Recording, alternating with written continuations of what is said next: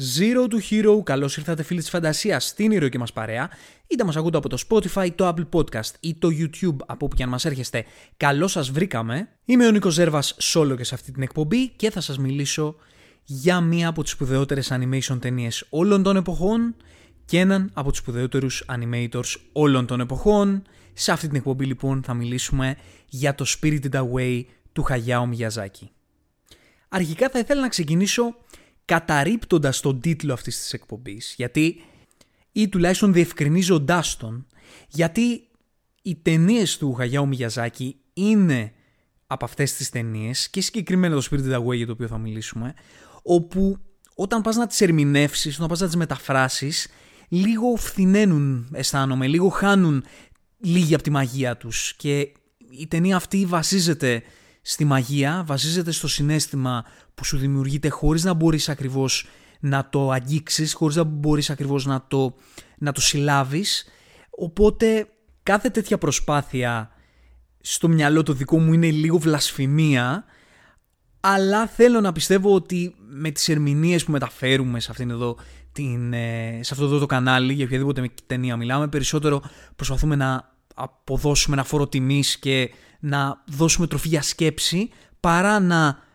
το κάνουμε πιο γήινο και πιο ανθρώπινο όλο αυτό γιατί δεν το αξίζει. Είναι μέσα στις ταινίες ε, αυτές το Spirited Away όπου η μαγεία τους είναι η μαγεία τους και είναι σφάλμα να προσπαθήσεις να το, να το κάνεις πολύ κοινό αυτό. Οπότε θα προσπαθήσουμε να κρατήσουμε αυτή τη μαγεία και να μιλήσουμε περισσότερο σαν ένα love letter για αυτή την ταινία και κάποια συναισθήματα τα οποία μας, ε, μας έχει περάσει και κάποιες σκέψεις που μας έχει δημιουργήσει. Εμένα δηλαδή, αλλά περιμένω και τα δικά σας σχόλια να μου πείτε και εσείς τη δική σας την πλευρά γιατί έτσι είναι. Η τέχνη λειτουργεί πολύ διαφορετικά στον καθένα και έτσι είναι συγκεκριμένοι ταινίες του Μιαζάκη. Ε, βλέποντας διάφορες λίστες εκεί έξω και απόψεις διαφορετικών θεατών για το πώς ε, έτσι εκλαμβάνουν τη φιλμογραφία αυτού του σπουδαίου δημιουργού, βλέπω ότι λειτουργούν πολύ διαφορετικά στον καθένα. Δηλαδή, άλλη ταινία θα αγγίξει άλλους, άλλη ταινία θα αγγίξει κάποιους άλλους. Να μου πεις αυτό το πράγμα συμβαίνει γενικά στην τέχνη, αλλά συγκεκριμένα στη φιλμογραφία του Μιαζάκη νομίζω ότι αυτό είναι ακόμα πιο έντονο. Και αυτό συμβαίνει νομίζω γιατί μέσα στη φιλμογραφία του Μιαζάκη υπάρχουν αρκετά διαφορετικού είδους ταινίες. Υπάρχει το καθαρό fantasy epic action, υπάρχει ε, το απλό παραμύθι, το πιο κομικό παραμύθι, το λίγο πιο εσωτερικό και συναισθηματικό παραμύθι. Σε κάποιες άλλες υπάρχει λίγο πιο έντονο το δραματικό στοιχείο, αλλά όλες του οι ταινίες έχουν ως επίκεντρο ως αφετηρία την παιδική ψυχή και το παιδικό πρίσμα στα πράγματα, το πώς τα προβλήματα, τα, τα μεγάλα της, της ζωής, τα κοινωνικοπολιτικά, τα, τα υπαρξιακά, τα συναισθηματικά, τα ζητήματα απώλειας, τα ζητήματα τέλους, τα ρομαντικά ζητήματα, όλα αυτά πώς περνούν μέσα από τα μάτια ενός παιδιού και πώς μεταφράζονται. Η γλώσσα δηλαδή της φιλμογραφίας του, του Μιαζάκη είναι η παιδική γλώσσα. Γι' αυτό μπαίνει πολλές φορές μέσα το παιδικό όνειρο, ε, η παιδική φαντασία και δένει όλα αυτά τα πράγματα μεταξύ τους. Όλες αυτές τις, τις ανησυχίες και τους προβληματισμούς και τα πάθη και τα ερωτηματικά. Γι' αυτό θεωρώ ότι οι ταινίες του Χαγιάου Μιγιαζάκη είναι υψηλή τέχνη για παιδιά. Είναι μια υψηλή τέχνη που απευθύνεται σε μεγάλο βαθμό και σε παιδιά, όχι μόνο σε παιδιά, αλλά έχει ως επίκεντρο ε, τον, τον τρόπο με τον οποίο τα παιδιά μπορούν να απορροφήσουν όλα αυτά τα ερεθίσματα και να προβληματιστούν μέσα από αυτά τα, από αυτά τα ερεθίσματα. Και μέσα από αυτή τη, την παιδική γλώσσα έρχονται πολλές φορές και, και πράγματα τα οποία έχουν να, να μιλήσουν στις δικές μας τις καρδιές, τις, τις ενήλικες καρδιές. Οπότε από τη μία η φιλμογραφία αυτού του τεράστιου ε, animator είναι ο καλύτερος τρόπος διαπαιδαγώγησης των μικρών παιδιών για τα ζητήματα τα σημαντικά της ζωής και από την άλλη είναι μια υπέροχη οπτική σε αυτά τα προβλήματα που μέσα από την παιδική γλώσσα έχει μία οπτική να χαρίσει σε εμάς που είναι πολύ σημαντική και έχει να κάνει με την παιδικότητα την οποία δεν πρέπει ποτέ να ξεχνάμε και αυτές τις ταινίες έρχονται αυτό να μας το θυμίσουν. Σε αυτή την εκπομπή λοιπόν η αρχική μου πρόθεση ήταν να κάνω μία λίστα με αγαπημένες δικές μου ταινίες του Μιαζάκη όμως επειδή δεν έχω ολοκληρώσει ολόκληρη τη φιλμογραφία του, μου λείπουν μερικές ταινίες. Αισθάνθηκα ότι είναι λίγο άδικο για μένα να υπάρξει μια εκπομπή εκεί έξω με αγαπημένες ταινίε του Μιαζάκη γιατί αισθάνομαι ότι αν τις δω όλες μπορεί να αλλάξει αυτή η κατάταξη οπότε δεν θα ήθελα να υπάρχει έτσι ανολοκλήρωτη η, η δική μου οπτική απέναντι στη φιλμογραφία του εκεί έξω. Άρα πήρα την απόφαση να κάνω αυτή την εκπομπή και να μιλήσω για μία από τις πιο διάσημες, νομίζω την πιο διάσημη, την πιο γνωστή ταινία του, την πιο επιτυχημένη ταινία του και εμπορικά και καλλιτεχνικά για κάποιους, ε, πιθανότατα. Και αυτό είναι το Spirit Away, μία animation ταινία που έχει κατακτήσει το Oscar. Είναι η πρώτη animation ταινία ξενόγλωση, μία αμερικάνικη και με σχέδιο στο χέρι, η οποία κατάφερε να κατακτήσει το εν λόγω βραβείο. Είναι η ταινία η οποία έσπασε τότε όλα τα ρεκόρ επιτυχίας μιας ιαπωνικής ταινίας στο αμερικανικό box office. Είναι μια ταινία η οποία ακόμα συγκαταλέγεται σε λίστες με τις καλύτερες, όχι απλά animation, από τις καλύτερες ταινίες του αιώνα μας. Το Spirited Away είναι μία από αυτές τις ταινίες του Μιγιαζάκη που συγκεντρώνει όλα τα στοιχεία και τα θέματα της καλλιτεχνικής του ταυτότητας. Είναι μια ταινία που ακροβατεί ανάμεσα στο παιδικό όνειρο, την παιδική φαντασία και την πραγματικότητα. Μια ταινία που έχει να κάνει με βασικά, με βασικούς προ, παιδικούς προβληματισμούς. Μια ταινία η οποία σε στιγμές είναι πάρα πολύ κομική και αστεία, σε στιγμές είναι ανατριχιαστική, σε στιγμές είναι πολύ δραματική, πολύ συναισθηματική. Έχει το ρομαντικό κομμάτι μέσα της με έναν ιδιόμορφο τρόπο έχει να κάνει με την αναζήτηση της ταυτότητας, τις υπαρξιακές ανησυχίες, έχει να κάνει με την αγάπη, έχει να κάνει με την καλοσύνη σε πολύ μεγάλο βαθμό και υπάρχει και πολύ έντονο το περιβαλλοντολογικό στοιχείο το οποίο είναι αναπόσπαστο κομμάτι της φιλμογραφίας του Μιγιαζάκη. Φυσικά το κομμάτι αυτό που εκτοξεύει την ταινία και την κάνει τόσο σπουδαία και τόσο διαχρονική έχει να κάνει με το αριστουργηματικό animation που διαθέτει, την ε, εκπληκτική, ανατριχιαστική και ταυτόχρονα γλυκιά και ταυτόχρονα τόσο πλούσια σε φαντασία εικόνα και σκηνοθεσία του.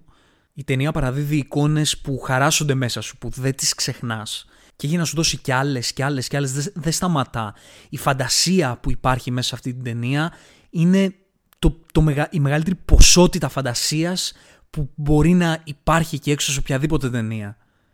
Και όλη αυτή και όλες αυτές οι μαγικές εικόνες δένουν αριστουργηματικά με την μοναδική μουσική του Τζόι Χισαΐση και δημιουργεί ένα πλαίσιο ονείρου στο οποίο χάνεσαι και στο οποίο ταξιδεύεις και βυθίζεσαι σε αυτόν τον υπέροχο κόσμο που έχει φτιάξει ε, ο Μιγιαζάκη. Η ιστορία της ταινίας έχει να κάνει με την Τσιχύρο. Ένα νεαρό κορίτσι, ένα μικρό κορίτσι μάλλον, όπου αναγκάζεται μαζί με την μητέρα και τον πατέρα της να μετακομίσει στα προάστια, να αφήσει την ε, μέχρι εκείνο το σημείο ζωή της, τους φίλους της, το σπίτι της, το σχολείο της πιθανότατα για μια καινούρια ζωή σε ένα άλλο μέρος της πόλης και κατά τη διάρκεια της μετακόμισης του ταξιδιού με εκείνη να ε, είναι στεναχωρημένη για το γεγονός ότι πρέπει να μετακομίσει, να έχει το φόβο του αγνώστου, να προβληματίζεται από αυτή τη νέα αλλαγή και αυτά που αφήνει πίσω της και τι είναι αυτό που θα βρει μπροστά της. Σε αυτό το πλαίσιο, μέσα στο ταξίδι, η, σε μια στάση της, της διαδρομής, η ε, Τσιχύρο χάνεται σε έναν άλλο κόσμο, σε έναν κόσμο πνευμάτων. Και ενώ οι γονείς της μετατρέπονται σε γουρούνια, γιατί έκαναν το λάθος να φάνε κάποια φαγητά τα οποία ανήκαν σύμφωνα με εκείνο τον κόσμο σε κάποια αρχαία πνεύματα θεών,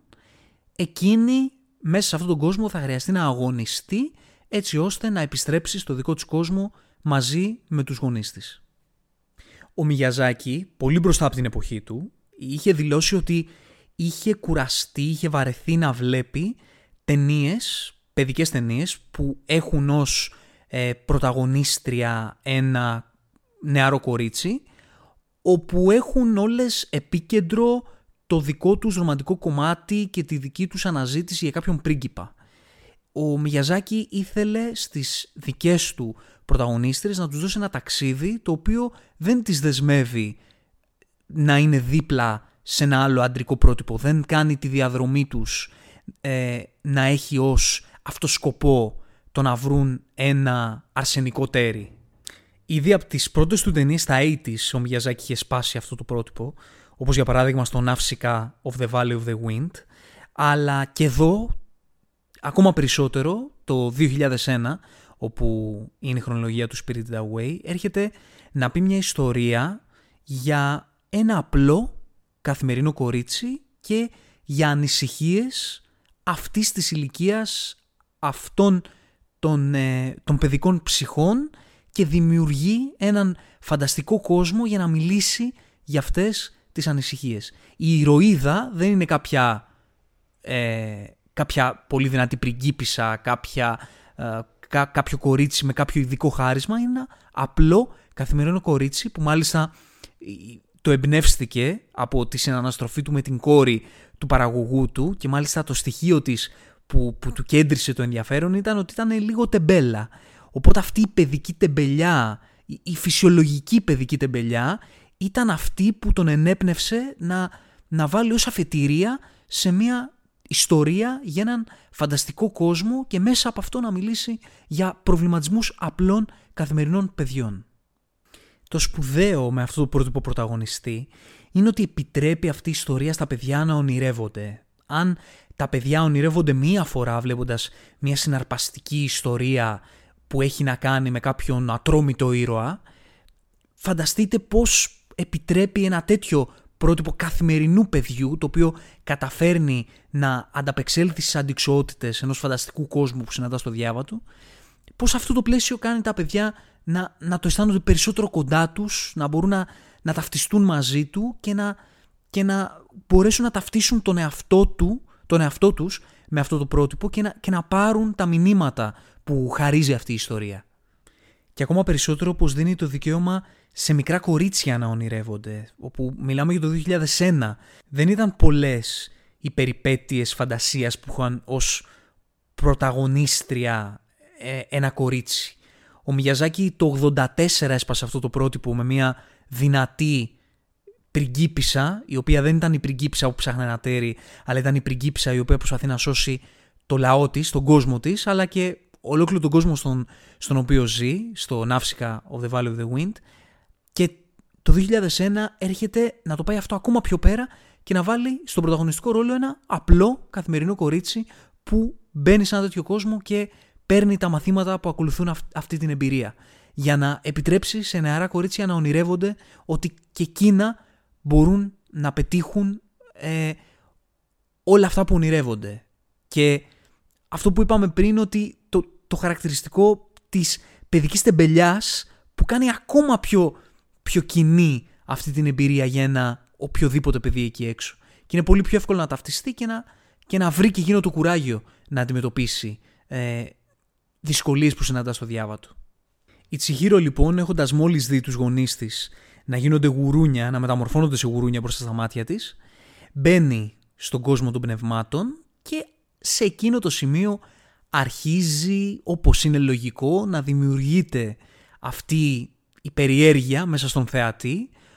για το αν η ιστορία έχει να κάνει με μια περιπέτεια φαντασίας η οποία όντως συμβαίνει σε αυτό το νεαρό κορίτσι ή όλα αυτά είναι αποκύματα της φαντασίας του. Δεν θα σας δώσω ακόμα τη δική μου ερμηνεία, θα το, θα το πούμε στο τέλος αυτό. Απλά ήθελα να αναφέρω ότι είναι λογικό όταν υπάρχουν τέτοιες ιστορίες με παιδικές ε, περιπέτειες φαντασίας, ότι είναι λογικό, ειδικά με αυτό το πλαίσιο, με αυτή την αφετηρία, ο θεατής να σκέφτεται για το κατά πόσο η ιστορία που θέλει να κινηθεί, αν θέλει να κινηθεί σε μια απτή περιπέτεια ή θέλει προς μια ιστορία παιδικής φαντασίωσης. Η Τσιχύρο είναι κατατρομαγμένη και ο κόσμος αυτός που ανοίγεται μπροστά της έχει κάθε λογής περίεργα πλάσματα, είναι ανατριχιαστικός, προκαλεί δέος, έχει ένα μεγαλείο και σε ό,τι έχει να κάνει με εμάς τους θεατές είναι ένας κόσμος με εκπληκτική φαντασία και εκπληκτική λεπτομέρεια, ένας πανέμορφος, μαγικός, πνευματικός κόσμος όπου ο Μιγιαζάκη επηρεασμένος από την ευρωπαϊκή τεχνοτροπία στην, στη ζωγραφική ήθελε να το, το τοποθετήσει αυτό στην ταινία αλλά ταυτόχρονα σε ό,τι έχει να κάνει με την ιστορία ήθελε αυτός ο κόσμος να έχει την ιαπωνική κουλτούρα οπότε δούλεψε πάρα πολύ στο πώς να συνδυάσει και για το κατά πόσο βγαίνει, κατά πόσο συνδυάζεται η ευρωπαϊκή τεχνοτροπία στο, ε, στις εικόνες και, στη, και στα χρώματα και στη ζωγραφική με το στυλιζάρισμα, το, το ιαπωνικό. Η Τσιγύρο λοιπόν έχει την τύχη σε αυτό το σημείο να συναντήσει τον Χάκου, ένα πνεύμα ενός νεαρού αγοριού, το οποίο την βοηθά και τη συμβουλεύει να μην ξεχάσει το όνομά της, γιατί αν ξεχάσει το όνομά της, τότε θα χαθεί στον κόσμο των πνευμάτων και δεν θα μπορεί να επιστρέψει στο δικό της κόσμο. Για να καταφέρει να επιβιώσει αυτόν τον κόσμο θα πρέπει να συναντήσει την μάγισσα του κόσμου, τη Γιουμπάμπου και να τη ζητήσει δουλειά σε αυτόν τον κόσμο. Η τρομαγμένη Τσιχύρο λοιπόν ακολουθεί τη συμβουλή του Χάκου και παρότι είναι αυτή η νεαρή φοβισμένη τεμπελίτσα βρίσκει τη δύναμη, καταφέρνει να βρεθεί ενώπιον της Γιουμπάμπου και καταφέρει να την πείσει να, με την επιμονή της να της δώσει αυτή τη δουλειά, αυτή τη σκληρή εργατική δουλειά στο λουτρό των πνευμάτων, όπου τα πνεύματα οδηγούνται έτσι ώστε να, να καθαριστούν, να εξαγνιστούν, θα έλεγε κανείς, και μέσα, μέσα σε αυτή τη δουλειά, την σκληρή, με την επιμονή της και, και τη δυνατή της θέληση, παραμερίζοντας την, ε, την αδυναμία της και την μικρή τεμπελιά της και το φόβο της, καταφέρνει χωρίς να παραπονιέται να επιβιώσει σε αυτόν τον κόσμο. Και αυτό είναι το πρώτο σπουδαίο μήνυμα της ταινίας. Ένα απλό καθημερινό κορίτσι που τη συμβαίνει κάτι εξωπραγματικό, κάτι πολύ τρομακτικό, αντιλαμβανόμενη ότι δεν έχει κάποιο άλλο περιθώριο διαφυγής, δεν μπορεί να κάνει κάτι, δεν έχει τους γονείς της, δεν έχει τίποτα, δεν έχει κάπου να στηριχθεί. Πρέπει να πατήσει στα πόδια της και το κάνει κατευθείαν. Κατευθείαν βρίσκει το κουράγιο μέσα της για να αντιμετωπίσει και το, τη φιγούρα της τρομακτικής μάγισσας, η οποία φαίνεται πόσο αυταρχική είναι και πόσο ε, προσπαθεί έτσι με τρομάζοντας τα, τα υπόλοιπα μέλη αυτού του κόσμου, τα υπόλοιπα πνεύματα να, να επιτύχει τους σκοπούς της και να διοικήσει τη, την επιχείρησή της κατά κάποιο τρόπο. Καταφέρνει να σταθεί στα πόδια της όμως Τσιγύρο, καταφέρνει να την κοιτάξει στα μάτια, καταφέρνει να διεκδικήσει την επιβίωσή της και την παραμονή της σε αυτόν τον κόσμο και την, ε, την, την ελπίδα, την πιθανότητα να καταφέρει στη συνέχεια να βρει έναν τρόπο να γυρίσεις στον κόσμο της και να σώσει εκείνη τους γονείς της που το έχουν ανάγκη. Και παρότι απέχω αρκετά χρόνια από την παιδική μου ηλικία, μπορώ να θυμηθώ, νομίζω όλοι μας μπορούμε να θυμηθούμε ότι ένα από τα μεγαλύτερα, από τα μεγαλύτερα μας άγχη ως παιδιά, από τους μεγαλύτερους μας φόβους είναι το πώς μπορούμε να, να σταθούμε στα πόδια μας χωρίς τους γονείς μας. Τι μπορούμε να πετύχουμε χωρίς να είναι οι γονείς μας δίπλα, το στήριγμά μας. Και αυτό το μήνυμα ε, αισιοδοξίας και δύναμης και κουράγιου που προσφέρει η ιστορία της Τσιχύρο είναι πολύτιμο για, για τα παιδιά που παρακολουθούν αυτή την ιστορία. Αλλά, αλλά έρχεται και δένει όμως και με, και με τις ενήλικες ψυχές όλο αυτό. Και με το κουράγιο και τη, και τη δύναμη που πρέπει να, να, να δείξεις για να πατήσεις στα πόδια σου και να σταθείς στις δυσκολίες που μπορείς να συναντήσεις και στους νέους κόσμους που ανοίγονται μπροστά σου. Μπορώ δηλαδή να φανταστώ ότι πολλοί από εμάς σε κάποια συνέντευξη για κάποια δουλειά έχουν αισθανθεί πολύ μεγαλύτερο τρόμο από αυτόν που αισθάνθηκε η Τσιχύρο μπροστά στη Γιουμπάμπου ζητώντας της ε, εργασία. Κατά τη διάρκεια λοιπόν της παρουσίας της και της εργασίας της, της Τσιχύρο, στα, στα λουτρά των πνευμάτων, τη βλέπουμε να, να διαμορφώνει μερικές πολύ ενδιαφέρουσες σχέσεις Βλέπουμε τη σχέση της ε, με τις συναδέλφους της, με τη Λίν, η οποία είναι η, η υπεύθυνη στην εργασία της. Βλέπουμε εκείνες πώς αντιμετωπίζουν τη σκληρή εργασία, τη μελαγχολία, αλλά και, και την αισιοδοξία με την οποία αντιμετωπίζουν το, τη σκληρή καθημερινότητά τους και τον τρόπο με τον οποίο προσπαθούν να ξεκλέψουν κάποιες ε, ευχάριστες στιγμές κατά τη διάρκεια αυτής της εργασίας και πόσα έχει να πει αυτό για, τη, για, για τις σκληρές συνθήκες εργασίας στο, στο, δικό μας, στο δικό μας κόσμο που δεν υπάρχει για πολύ διαφορετικούς τρόπους δεν υπάρχει διαφύγη. Βλέπουμε τη σχέση της ε, με τον Καμάτζη όπου είναι αυτός ο, ο πιστός ε, εργάτης, ασταμάτητος εργάτης αυτού του κόσμου που δεν ρωτάει το, το γιατί, δεν, δεν αμφισβητεί τίποτα, απλά δουλεύει ασταμάτητα, αλλά υπάρχει καλοσύνη μέσα του και παρότι είναι πάρα πολύ πιστός στα καθήκοντά του, μπορεί να κάνει τα στραβά μάτια, όπου χρειάζεται να, να δώσει πίσω κάτι που έχει αξία στην, ε, στην Τσιχύρο. Ε, βλέπουμε τη σχέση της με τον No Face, με τον Καονάση, όπου είναι μια πάρα πολύ ενδιαφέρουσα φιγούρα, πολύ μοναδική και πολύ χαρακτηριστική της, της ταινίας. Ο No Face που είναι ένα χαμένο πνεύμα που έχει χάσει την ταυτότητά του, όπου είναι ένα δείγμα του πού μπορεί να καταλήξει η, η Τσιχύρο αν χάσει την ταυτότητά της, όπου βέβαια να πούμε ότι έχουν αλλάξει το όνομα στην Τσιχύρο, η Γιουμπάμπα της έχει αλλάξει το όνομα και όλη όλο το challenge που έχει μέσα στην εργασία, μέσα στη, στη ρουτίνα της εργασίας εκτός των άλλων είναι να προσπαθήσει να κρατήσει την ταυτότητά της, να κρατήσει το παρελθόν της, το ποια είναι, να, να το κρατήσει στην επιφάνεια γιατί αυτό είναι που θα την κρατήσει στη ζωή, που θα της δώσει ελπίδα για το μέλλον, πολύ, ωραίο, πολύ ωραία πλαίσια αυτά, όπου οι σκηνές όλες της Τσιχύρο με τον No Face είναι από τις πιο χαρακτηριστικές και ιδιαίτερες της, της ταινίας, όπου η Τσιχύρο στην ουσία τον προσκαλεί μέσα στο λουτρό, βλέποντας τη φιγούρα του, εκείνη δεν τρομάζει και τον αντιμετωπίζει αντί να, να τρομάξει και να τον αποθήσει ε, λόγω της ε, τρομακτικής του περιβολής και όμως εκείνη τον αντιμετωπίζει με καλοσύνη. Και εκεί φαίνεται η προσωπικότητα της Τσιχύρο πως λάμπει, φαίνεται ότι το όπλο της στο πώς διαχειρίζεται όλα αυτά που τη συμβαίνουν είναι από τη μία το κουράγιο, αλλά από την άλλη και η καλοσύνη προς όλους. Και αυτό κάνει τον No Face έτσι να προσκολάται πάνω της που είναι ένα πολύ ωραίο pattern και αυτό ε, προσωπικότητας. Ενός ανθρώπου που ε, έχει μια εμφάνιση σε μια πρώτη εικόνα μοιάζει τρομακτικός αλλά αυτό που τελικά που ζητάει είναι η καλοσύνη. Και όταν πάρει αυτή την καλοσύνη πολλές φορές είναι και ανθρώπινο, παρότι μιλάμε τώρα εδώ για ένα πνεύμα, να προσκολάται πάνω στον άνθρωπο που του, που του χαρίζει αυτή την καλοσύνη που δεν του χαρίζει ο περιγυρός του και δημιουργεί μια πολύ ωραία αφιτηρία για το, για το δικό του ταξίδι που θα το δούμε στη συνέχεια γιατί μετά η αιμονή του είναι αυτή που τον κάνει, που του βγάζει ένα άσχημο, ε, μια άσχημη συμπεριφορά προς τα έξω και η Τσιχύρο είναι αυτή που προσπαθεί να βγάλει το, το φίδι από την τρύπα για να αντιμετωπίσει τον, ε, τον No Face, όπου είναι δικό της φταίξιμο σύμφωνα με τη Γιουμπάμπα ότι τον έφερε μέσα, γιατί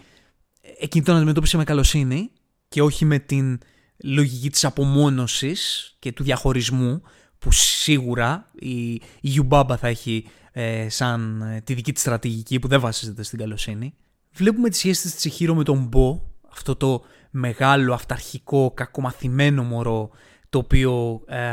ζει μαζί με την, με την Γιουμπάμπα και παρότι εκείνο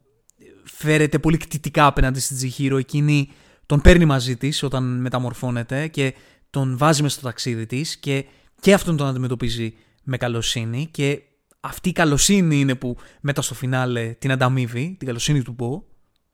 Και βέβαια βλέπουμε τη σχέση της Τσιχύρο με τον Χάκου, ο οποίος είναι μια πάρα πάρα πολύ ενδιαφέρουσα περίπτωση χαρακτήρα, ο οποίος Χάκου δεν θυμάται το πραγματικό του όνομα, έχει μόνο το όνομα που, που του έδωσε η, η Γιουμπάμπα, η οποία τον εκμεταλλεύεται για τη δική της διαμάχη με την δίδυμη αδερφή της, τη, της Ζενίμπα, που εκτιλήσεται αυτή η πολύ μεγάλη μάχη. Και είναι ενδιαφέρον αυτό ότι γενικά στη φιλμογραφία του, του Μιαζάκη στις περισσότερες ταινίες υπάρχει εκεί έξω ένας μεγάλος πόλεμος που μένεται κατά τη διάρκεια των, των ιστοριών του. Πάντα υπάρχει αυτή η σκιά του πολέμου, πάντα υπάρχει η σκιά ενός τρομακτικού κόσμου που οι, οι χαρακτήρες μέσα σε έναν κόσμο που δεν μπορεί να βρει ειρήνη, που είναι καταδικασμένος να μην μπορεί να βρει την ειρήνη, εκείνοι να προσπαθούν να κάνουν ό,τι καλύτερο μπορούν για να βελτιώσουν αυτόν τον κόσμο και να προσπαθούν να τρέχουν τη δική τους, ε, τη δική τους ζωή και τα δικά τους μονοπάτια παράλληλα με αυτή την, τη ζωφερή κατάσταση που, που επικρατεί στον κόσμο τους. Ο Χάκου λοιπόν έχει μια διτή προσωπικότητα. Από τη μία έχει φερθεί με καλοσύνη στην ε, Τσιχύρο, από την άλλη όμως η σχέση του με, τους, ε, με τα υπόλοιπα πνεύματα του κόσμου δεν είναι και καλύτερη. Εκείνος ως έτσι μαθητευόμενος κατά κάποιο τρόπο της, της Ιουμπάμπα δεν έχει και την ε, μεγαλύτερη δυνατή εκτίμηση από, από τα υπόλοιπα πνεύματα και φέρεται κιόλας με αυταρχικό τρόπο και φαίνεται κιόλας ότι ε, αμφιταλαντεύεται απέναντι στην, σε μια πλευρά του εαυτού του που είναι η πλευρά της καλοσύνης και αυτή βγαίνει προς τα έξω σε ό,τι έχει να κάνει με την επαφή του με την Τζιχύρο και από την άλλη ένα άλλο του κομμάτι ανήκει στη Γιουμπάμπα και τον έχει πλημμυρίσει και ακολουθεί τη, το, το δικό της δόγμα και τη δική της λογική και στρατηγική και εκείνος προσπαθεί να βρει το δρόμο του και η επαφή του με την Τζιχύρο είναι αυτή που εν τέλει είναι αυτή που θα τον σώσει. Η Τσιχύρο είναι αυτή η οποία θα λυτρώσει την ψυχή του Χάκου. Και αυτό είναι ένα στοιχείο που υπάρχει πολύ έντονο στη φιλμογραφία του Μιγιαζάκη, γιατί υπάρχουν χαρακτήρες βασικοί οι οποίοι έχουν μια καλή και μια κακή πλευρά. Και αυτές οι δύο πλευρές τους έρχονται σε σύγκρουση. Δεν είναι ξεκάθαρα καλή ή κακή. Έχουν κάποια καλά στοιχεία, κάποια κακά. Και ενώ ε, πράττουν με, με έναν τρόπο που τους κάνει villains κατά κάποιο τρόπο, έχουν όμως και μια άλλη πλευρά και οι φιγούρες τους είναι αμφιλεγόμενες και η, η πορεία τους και αυτά που συναντούν και εκείνοι στη δική τους διαδρομή, στο δικό τους διάβα, είναι αυτά που εν τέλει τους διαμορφώνουν και μπαλατζάρουν την, τη, τη ζυγαριά της ψυχής τους προς μία κατεύθυνση εν τέλει, συνήθως είναι προς την καλή κατεύθυνση. Και στη συγκεκριμένη ιστορία η ζυγαριά αυτή δεν ε, προσπαθεί να μπαλατζάρει μόνο ανάμεσα στο καλό και στο κακό. Σε ό,τι έχει να κάνει με την αναζήτηση της ταυτότητας, με τη, με τη διατήρηση μάλλον της ταυτότητας, έχει, έρχεται και το μπαλατζάρισμα ανάμεσα στο μέλλον και το παρελθόν. Γιατί το παρελθόν είναι πολύ σημαντικό να το, να το κρατάμε μέσα μας, σύμφωνα με αυτή, με αυτή την ιστορία, να, να το φυλάμε μέσα μας, αυτό μας κάνει αυτούς που είμαστε, αλλά ταυτόχρονα πρέπει να το έχουμε σε ένα πολύ συγκεκριμένο σημείο, έτσι ώστε να μην μας εμποδίζει από το να κοιτάξουμε μπροστά. Και αυτό είναι το ζητούμενο με τον Χάκου, ο οποίος δεν έχει, έχει ξεχάσει το παρελθόν του, έχει, δεν έχει καταφέρει να το διατηρήσει και το ότι δεν ε, θυμάται το παρελθόν του και δεν θυμάται την ταυτότητά του, είναι αυτό που του δημιουργεί ακόμα μεγαλύτερο πρόβλημα στο να καταφέρει να μπαλατζάρει στο παρόν ανάμεσα στην καλή και στην κακή του πλευρά. Και αντίστοιχα αυτό είναι το σημείο στο οποίο πετυχαίνει η Τσιχύρο, γιατί διατηρώντας την ταυτότητά της, διατηρώντας τις αναμνήσεις της, διατηρώντας το σκοπό της, ο οποίος είναι να βοηθήσει τους γονείς της και να καταφέρει να επιστρέψει στον κόσμο της και αντιμετωπίζοντας, κρατώντας αυτό το παρελθόν και ενθυμόμενη το ότι έχει καλοσύνη μέσα της, ποια είναι, που ε, αντιλαμβανόμαστε ότι είναι ένα κορίτσι που έχει καλοσύνη μέσα του, με αυτή την καλοσύνη διοχετεύοντάς τη στις δυσκολίες που συναντά σε αυτόν τον κόσμο που έχει βρεθεί, είναι αυτό που της δίνει τη σωτηρία. Και αυτή τη σωτηρία τη μεταφέρει και στο Χάκου. Γιατί αυτή η καλοσύνη είναι που σώζει και το Χάκου. Και όχι μόνο, σώζει και τον Μπο, τον βάζει σε μια περιπέτεια, σε ένα ταξίδι το οποίο δεν θα μπορούσε να ονειρευτεί και αυτό είναι που αλλάζει την προσωπικότητά του, του, του φέρνει νέες εμπειρίες και από την άλλη και το no face όπως είπαμε. Αυτή η καλοσύνη είναι που του δημιουργεί, που του δίνει, που του χαρίζει ένα νέο μονοπάτι στην, στη χαμένη του ψυχή. Η αποστολή λοιπόν της Τσιχύρο σε αυτή την ιστορία είναι διπλή εν τέλει. Από τη μία πρέπει να σώσει τους γονείς της και να επιστρέψει στον κόσμο της, όμως από την άλλη θέλει να βοηθήσει και τον Χάκου, θέλει να του επιστρέψει την καλοσύνη που της, που της έδειξε. Ο Χάκου, ο οποίος είναι και αυτός στα πρόθυρα να χάσει την ψυχή του, βρισκόμενος σαν πιόνι στη μέση της μάχης ανάμεσα στη Γιουμπάμπα και στη Ζενίμπα. Χάνεται μέσα στην μορφή του δράκου που, που μπορεί να πάρει και όσο δεν έχει στην κατοχή του την πραγματική του ταυτότητα, τόσο βυθίζεται ολοένα και περισσότερο στο σκοτάδι. Και η λύση έρχεται από την Τσιχύρο, η οποία καταφέρνει να θυμηθεί τον βαθύτερο δεσμό που έχει με τον, ε, με τον Χάκου και να του θυμίσει ποιος πραγματικά είναι. Και ποιος είναι ο Χάκου; Ο Χάκου είναι το πνεύμα του ποταμού στο οποίο είχε πέσει η Τσιχύρο όταν ήταν παιδί και το πνεύμα αυτού του ποταμού την οδήγησε προς την στεριά και την διέσωσε. Και το δραματικό κομμάτι της ταυτότητας αυτής του, του Χάκου που βάζει έτσι με πολύ έντονα, έντονο και, και, και δραματικό και στοχευμένο τρόπο το περιβαντολογικό σχόλιο της, της ταινίας είναι το γεγονός ότι αυτός ο ποταμός μπαζώθηκε για να χτιστούν πολυκατοικίες. Ε, αφανίστηκε για να ε, πάρει το μέρος του ε, ένα, ε, η, η, τεχνολογία, η ανθρώπινη τεχνολογία, η ανθρώπινη εξέλιξη που καταπατά τη φύση για να εκπληρώσει τους, τους δικούς της σκοπούς για το χτίσιμο του, του σύγχρονου ε, οικοδομήματος του, της ανθρώπινης κοινωνίας. Αυτό το, το ανθρώπινο άγγιγμα ήταν αυτό που αφάνισε τον, την, την, πραγματική ταυτότητα του, του Χάκου και τον οδήγησε σε αυτόν τον κόσμο των, των πνευμάτων και η επαφή του, αυτή η καρμική σχέση που είχε με την, με την Σιχύρο, η οποία ήταν αυτή που, που, που, το, που το επανέφερε στη δική της μνήμη έτσι ώστε να το θυμίσει και στον, και στον Χάκου, ήταν που τον λύτρωσε και τον έβγαλε από το σκοτάδι. Και έπειτα η, η καλοσύνη που έδειξε στον Μπού, όπως είπαμε πριν, ήταν που έδωσε, που έπεισε την Γιουμπάμπα ε, να δώσει την ευκαιρία στην, ε, στην Τσιχύρο να ελευθερώσει τους γονείς της και το κάνει και οδηγείται προς την επιστροφή της προς το δικό της κόσμο. Ακολουθώντας τη συμβολή του Χάκου, μην κοιτάξεις πίσω. Η Τσιχύρο λοιπόν επιστρέφει στον κόσμο της μετά από αυτό το παραμυθένιο ταξίδι που, που βίωσε συναντά ξανά τους γονείς της με την ανθρώπινη μορφή τους και έρχεται πάλι στο σημείο όπου πρέπει να αντιμετωπίσει την καινούργια αυτή πρόκληση, αυτό το καινούργιο κεφάλαιο της ζωής της, αυτό το άγνωστο κεφάλαιο που κρύβει ε, και εκείνο με τη σειρά του αγωνίες και ερωτηματικά και φόβους, αλλά πλέον έχει τα εφόδια, έχει τους μηχανισμούς να το αντιμετωπίσει. Και είναι το, το πολύ ενδιαφέρον σημείο όπου η Τσιγύρο δεν αλλάζει, δεν γίνεται ξαφνικά ατρόμητη μετά από αυτή την περιπέτεια που έζησε. Τη βλέπουμε ξανά να, να φοβάται περνώντας το τούνελ με τη, με τη μητέρα της. Απλά πλέον ξέρει μέσα της ότι μπορεί να τα αντιμετωπίσει.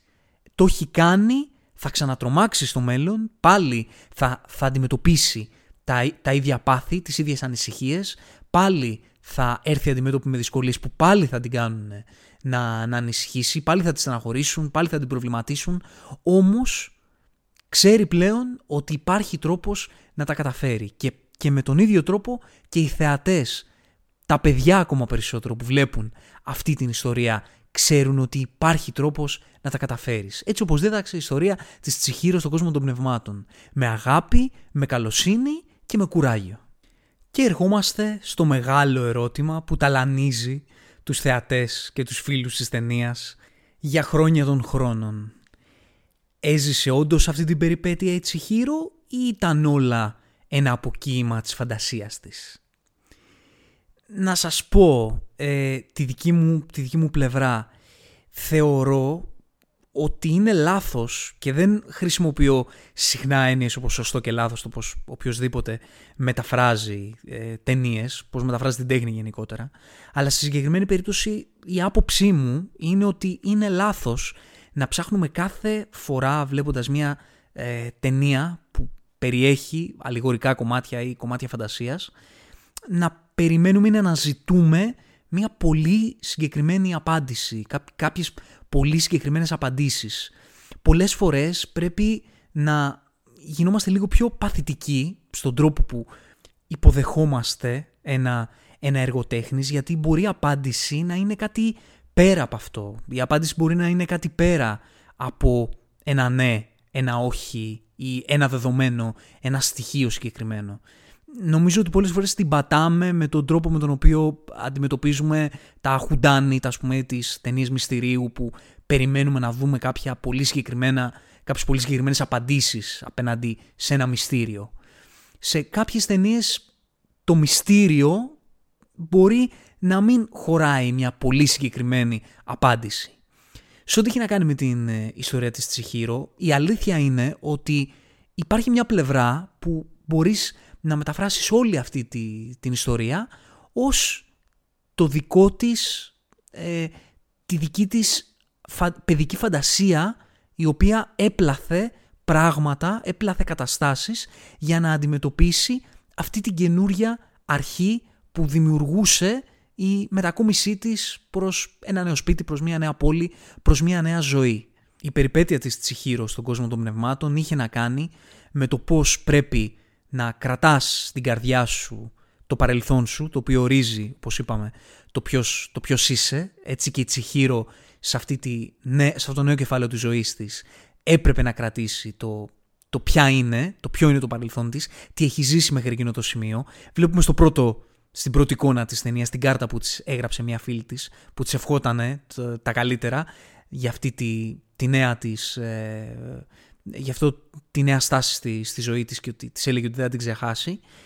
Αλλά ταυτόχρονα θα πρέπει να κοιτάξεις και μπροστά. Δεν πρέπει να γυρίζεις πίσω να μένεις στο παρελθόν. Πρέπει να κοιτάξεις μπροστά για να αντιμετωπίσεις με κουράγιο τις προκλήσεις που, που σου έρχονται.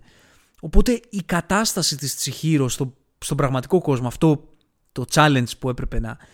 να βιώσει ήταν αντίστοιχο με την παρουσία της στον κόσμο των πνευμάτων. Από την άλλη, ο Μιαζάκη ακριβώς με τον ίδιο τρόπο όπου έχει αφήσει όλο αυτό το περιθώριο ώστε να μεταφράσεις αυτή την ιστορία ως ένα αποκοίημα φαντασίας ενός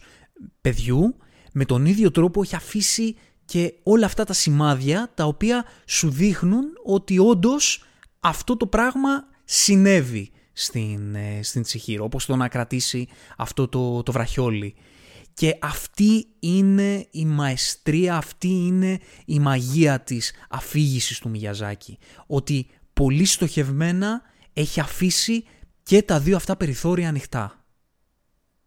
Αλλά αυτό το, το αποκύημα της φαντασίας μπορεί κατά μία έννοια να είναι όντως πραγματικότητα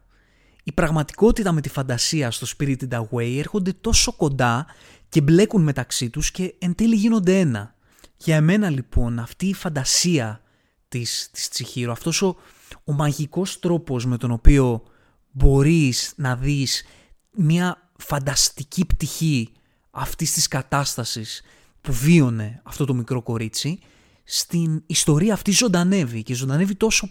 τόσο πολύ που οι διαχωριστικές γραμμές του τι όντως βίωσε σε σωματικό, σε υλικό επίπεδο και το τι βίωσε ψυχικά έρχονται και ενώνονται. Οπότε δεν υπάρχει διαχωριστική γραμμή στο τι ήταν φαντασία, τι ήταν απλά κάτι που φαντάστηκε ή ονειρεύτηκε κατά τη διάρκεια του ύπνου της ως με κάτι το οποίο όντως έζησε με τα ίδια της τα μάτια και άγγιξε και, και περπάτησε και, και έζησε. Στο Spirited Away ο παιδικός ψυχισμός ενός μικρού κοριτσιού το οποίο θα έπρεπε να αντιμετωπίσει ένα νέο κεφάλαιο στη ζωή της που την τρόμαζε ζωντάνεψε με τον πιο μαγικό τρόπο που θα μπορούσε να, να φέρει μπροστά στα δικά μας μάτια ένας από τους σπουδαιότερους καλλιτέχνες του animation που υπήρξαν ποτέ και για όσους ταξίδεψαν μαζί με την Τζιχύρο στον κόσμο αυτών των πνευμάτων αυτή η εμπειρία ήταν πέρα για πέρα αληθινή. Τα λέμε στο επόμενο ερωικό ταξίδι From Zero to Hero Just Like That.